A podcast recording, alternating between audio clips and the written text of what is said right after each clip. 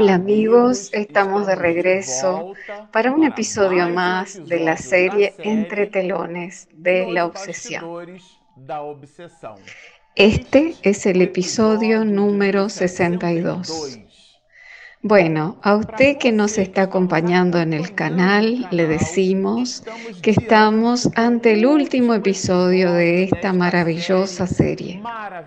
Se trata, como ya lo dijimos, del episodio número 62, en el cual vamos a comentar la segunda parte del capítulo 16, al cual decidimos dividirlo en dos partes. En la primera parte, que fue objeto del episodio número 61, nosotros comentábamos el momento en el cual Miranda inicia el capítulo Compromiso Redentor. y del movimiento que realiza Adalberto solicitando la mano de Mariana Noviajo en su cumpleaños número 17. Y Miranda trabaja algunos aspectos de ese asunto. Uno de ellos, muy importante, que anteriormente lo discutimos, que trata sobre las enseñanzas que Pititinga le transmite a Adalberto sobre los aspectos que podemos denominarlos que corresponden al culto exterior. Adalberto le pregunta a Pititinga si había algún problema en hacer en algún tipo de ceremonia de noviazgo, si, si por acaso el espiritismo permitía o no, y si Pititinga podría comentarle algo al respecto. Eh, nosotros destacamos tanto las observaciones realizadas por Pititinga, así como las preguntas del libro de los espíritus que analizan la confluencia del pensamiento de Pititinga en este misterio. Y nosotros, digamos así, que finalizamos el episodio cuando el plano espiritual se servía del desdoblamiento parcial del sueño de todos los personajes que formaron parte de esta historia y allá, en la Unión Espírita Bayana, ellos organizados por el espíritu Glaucus, aquel espíritu que ustedes recordarán que nos brinda una verdadera clase sobre el hipnotismo y que trajo a escena el caso de Teofrastus. Y es este mismo instructor espiritual junto con Saturnino el que organiza esas actividades ahora en la erraticidad.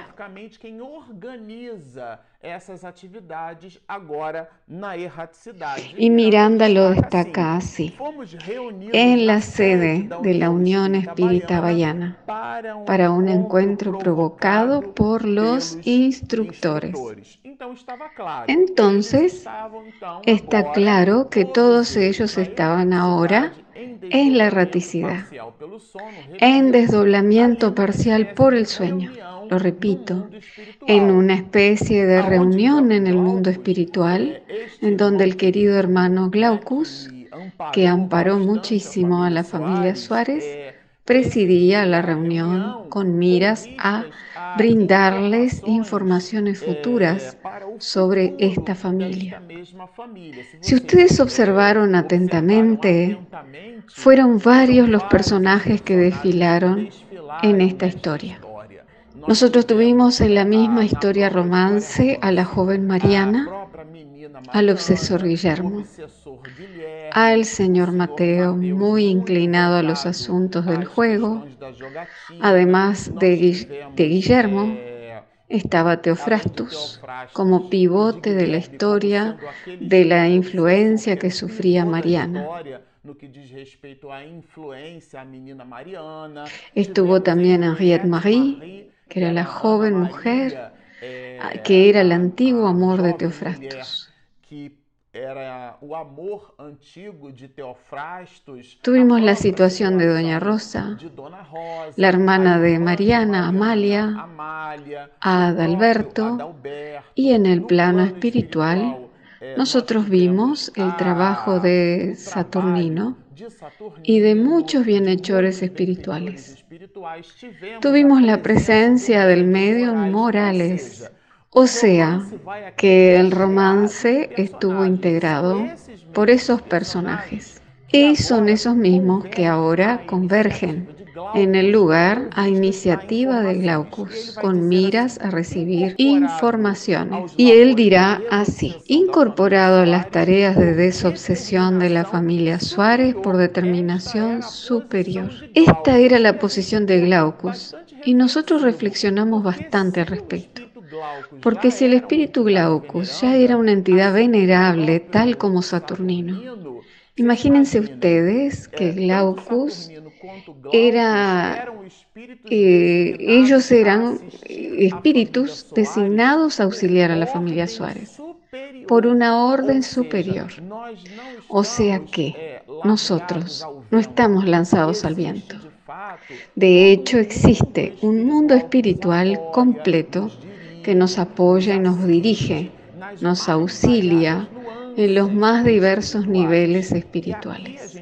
Y aquí nosotros percibiremos que además de Glaucus y Saturnino, ellos estaban ligados, auxiliando a aquella familia por determinación superior y no por ser sus condiciones válidas de espíritu benévolos. Nosotros decidimos destacarlo porque esto es muy importante. Por lo tanto, aquí, ahora, el espíritu Glaucus establecía una especie de ruta para todos esos personajes que gravitaron allí alrededor de sus querellas y en sus idiosincrasias y como disolvieron parte de sus conflictos espirituales, digámoslo así. Entonces Él presentará parte del camino que estos espíritus se comprometieron una vez que se permitieron estar conscientes de sus propias responsabilidades. Aquí ya de frente con el hecho estaban todos en un recinto reservado. Y Glaucus hace aparecer en, la sala a nada más y nada menos que a Teofrastus y a Guillermo.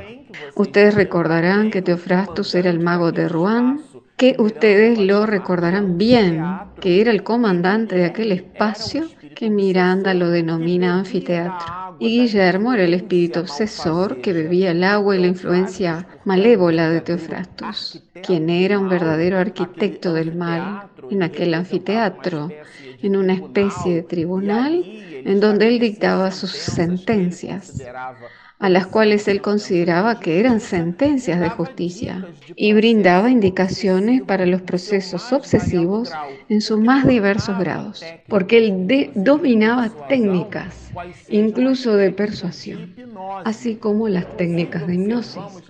incluso nosotros observamos allá en los capítulos 4 y 5 al comienzo del libro y en nuestros comentarios que Teofrastus llegó a modificar la realidad periespiritual de una mujer transformándola en una loba, porque la indujo psíquicamente, ya que aquel espíritu presentaba conflictos con su conciencia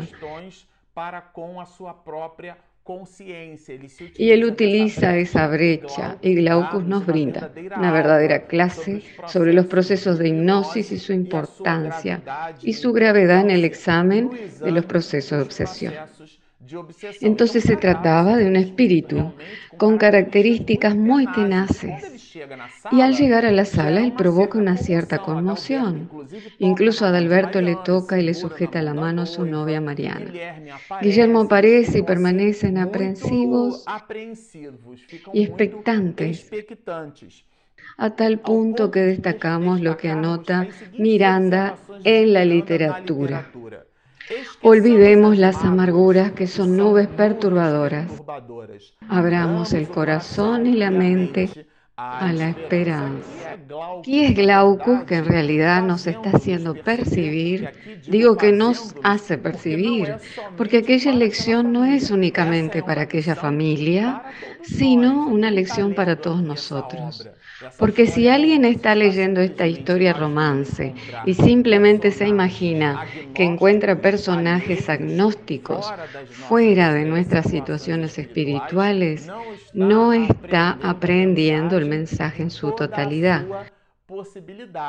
Porque Él y la obra nos habla a nosotros para nuestro propio aprendizaje. Entonces Glaucu le presentará a Adalberto a nada más y nada menos que a Guillermo, que si ustedes observan y recuerdan los episodios anteriores, nosotros comentábamos y estudiábamos aquí que el plano espiritual superior organizaba la inmersión de Guillermo en un cuerpo de carne. Ahora, teniendo como madre a Mariana, y como padre Adalberto. En aquella oportunidad, la joven Mariana, con 17 años, estaba siendo parte de aquella planificación, porque el espíritu Guillermo, el obsesor de Mariana, había tenido conflictos en el pasado con Mariana. Él se había comprometido mucho con ella y transformó aquel amor y lo polarizó, convirtiéndose en un tipo de obsesor tenaz. Y todo esto estaba siendo disuelto a través de una nueva oportunidad. Y Glaucus hace hincapié en mencionarle a Adalberto que él sería el padre. Y Miranda hace el siguiente apunte.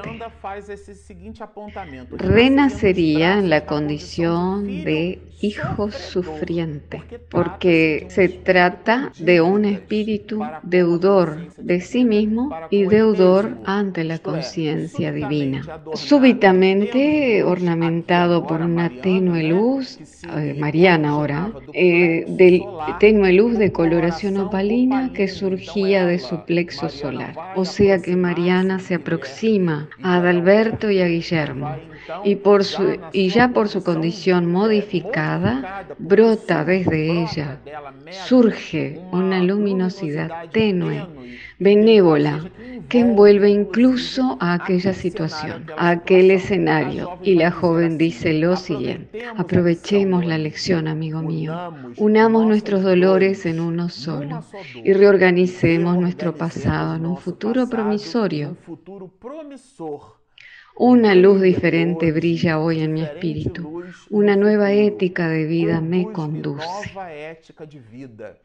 Y ella comienza a conversar con ambos, en realidad con todos nosotros, sobre esas promesas para el futuro. Pero este último capítulo final de la obra está lleno de sorpresas. Y ahora encontraremos el instante de Guillermo el cual culminaba con las observaciones de la propia Doña Rosa, quien dirá así, Hijo mío, serás la alegría de nuestra vejez, como fuiste la preocupación de nuestros días ya pasados. Es en realidad una alegría, una belleza. Pero como lo dijimos, se trataba de varios personajes, de varios escenarios, de varias situaciones. Ahora llegaba el momento de Teofrastus quien se encontraba muy genuflexo. ¿Por qué? Porque después de abandonar el anfiteatro y de seguir por una nueva propuesta dentro del movimiento caritativo y perpicaz de Saturnino y de Glaucus, que le permiten a Teofrastus reencontrar al amor de su vida, a Ana María, aquel personaje Henriette Marie, él se rinde. Jonah de Angelis nos dice que nada resiste a la fuerza incoercible del amor. Y era ese movimiento de amor desde hacía muchos siglos atrás que envuelve a la escena y lo transforma el mago de Rouen en un personaje que amaba, que deseaba el bien. Y es desde ese sentimiento puro y noble que Glaucus busca rescatar a ese espíritu de aquella situación tenebrosa. Él se arrepiente y pasa a convivir en la erraticidad en la unión espírita bayana y presencia y acompaña los trabajos de aquella institución y observa los testimonios de los espíritas de allí y se rinde y tiene una planificación completa, total, de vida diseñada para el futuro. Y Glaucus, presentando a Teofrastus, nos brindará así, eh, a través de la pluma de Miranda, te devuelvo el amor que no disfrutaste. Lo mantendrás en el seno materno, en los brazos colmados de ternura.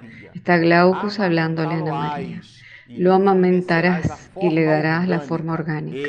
No obstante ello, él tendrá incontables limitaciones de diferente naturaleza, exigiéndote por ello sacrificios y vigilias. Así como en el caso de Guillermo, la literatura no profundiza cuáles serían las condiciones en las cuales renacería Teofrastus, así como no comenta cuáles serían las dificultades de Guillermo, cuáles serían las dificultades eh, de Guilherme. en ninguno de esos casos no, no nos son reveladas sus situaciones futuras. Pero la obra continúa llena de oportunidades y de reflexiones. Él, digamos así, que se manifestará con la conciencia culpable. Yo soy un infeliz, tú no caíste tanto ni te comprometiste tampoco tanto como yo. Está Teofrastus hablándole a Henriette. Ahora soy un débil, pues me vencí a mí mismo. Ruégale tú que serás madre. Acá habla de la oración de la madre, ¿no es cierto? Y una madre siempre bendecida. Ruega por los dos porque él dialoga con Henriette. Ellos hablan del amor. Él volvería a tener la convivencia del amor de su vida, pero ahora en la condición de hijo. Y él dice que no tiene fuerzas. Él estaba verdaderamente arrepentido. Eh, es el remordimiento con vistas a la modificación que pasa por el patio del arrepentimiento. Es esta condición bien registrada por Miranda en relación a este personaje Teofrastos. Pero, eh, si ustedes lo recuerdan, hay un tercer personaje, Jean Villemain, que era el hombre que en realidad condujo el homicidio de Teofrastos en la Inquisición, porque él hacía parte del poder eclesiástico de la época. E incluso Marie promueve su, el homicidio de Jean Villemain.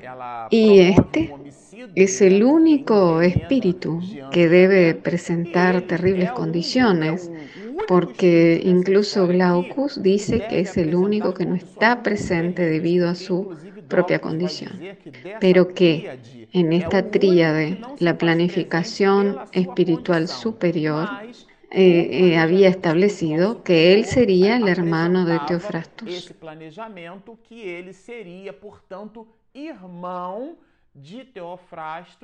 E hijo de Ana María, el personaje de Henriette Marie.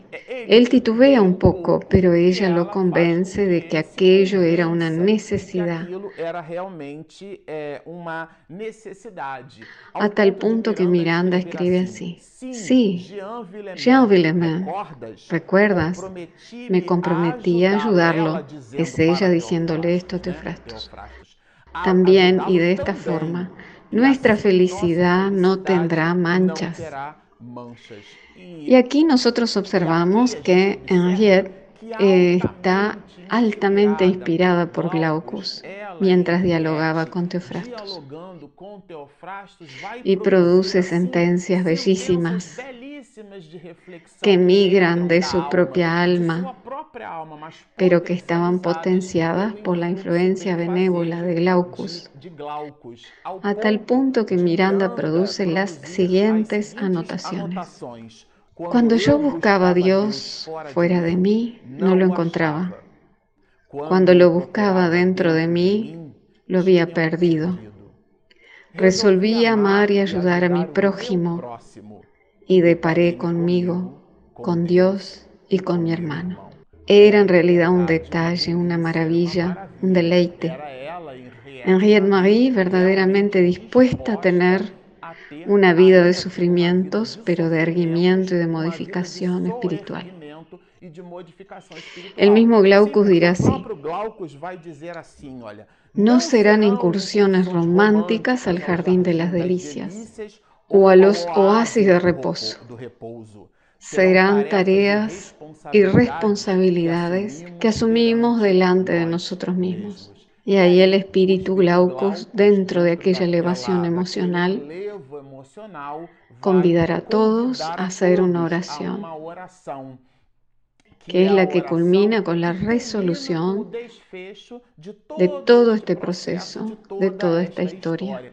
Glauco, que es una entidad venerable, nos dice Miranda que él se concentra e irradia una luminosidad que a partir de su cerebro lo transfigura. Y él envuelto en una luz sublime,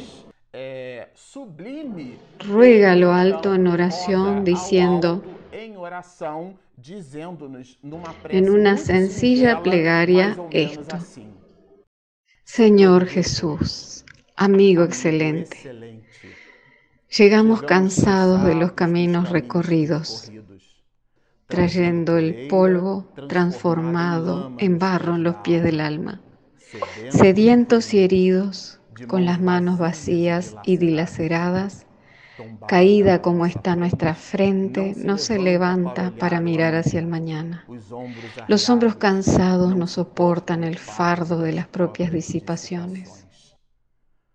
Socórrenos, celeste benefactor. No es la primera vez que te olvidamos, envolviéndonos en el crimen. No es la primera tentativa que hacemos sin éxito. No es la primera oportunidad que perdemos arrastrados por la locura del yo. Apiádate una vez más de nosotros. Miramos el cielo y nuestros ojos no ven las estrellas. Miramos el día y el sol nos enseguece. Seguimos el sendero y tropezamos sin tener la visión del suelo. Pensamos en ti y brilla en nuestro espíritu tu luz. Ampáranos, constructor de la vida.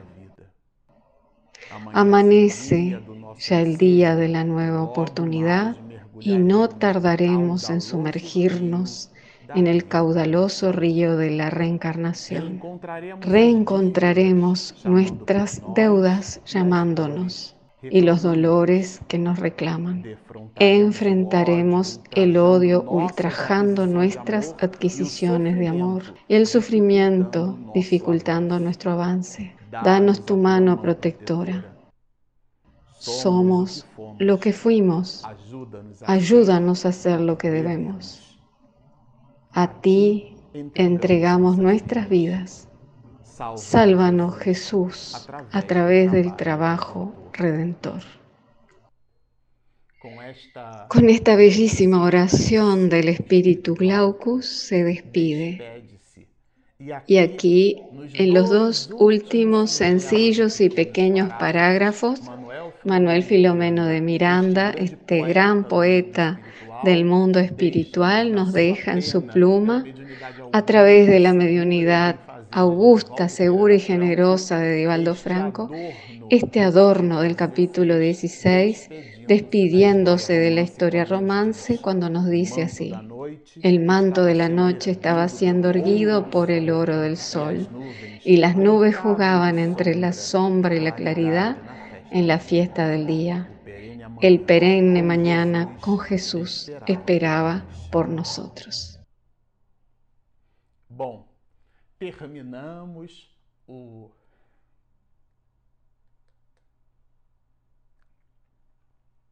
Bueno, terminamos esta magnífica obra entre telones de la obsesión. Pero les queremos hacer una invitación.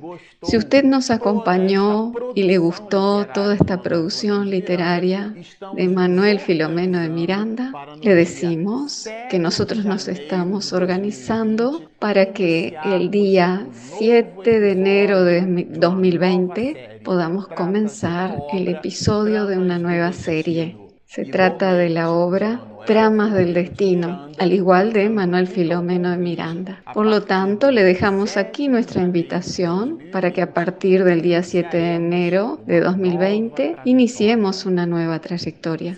Si usted nos está acompañando, permanezca con nosotros. Si aún no se suscribió, no pierda tiempo. Inscríbase a nuestro canal. Tenemos también un aplicativo gratuito disponible en Google Play y en Apple Store. Por lo tanto, descarguen nuestro app, suscríbase a nuestro canal, síganos y mucha paz.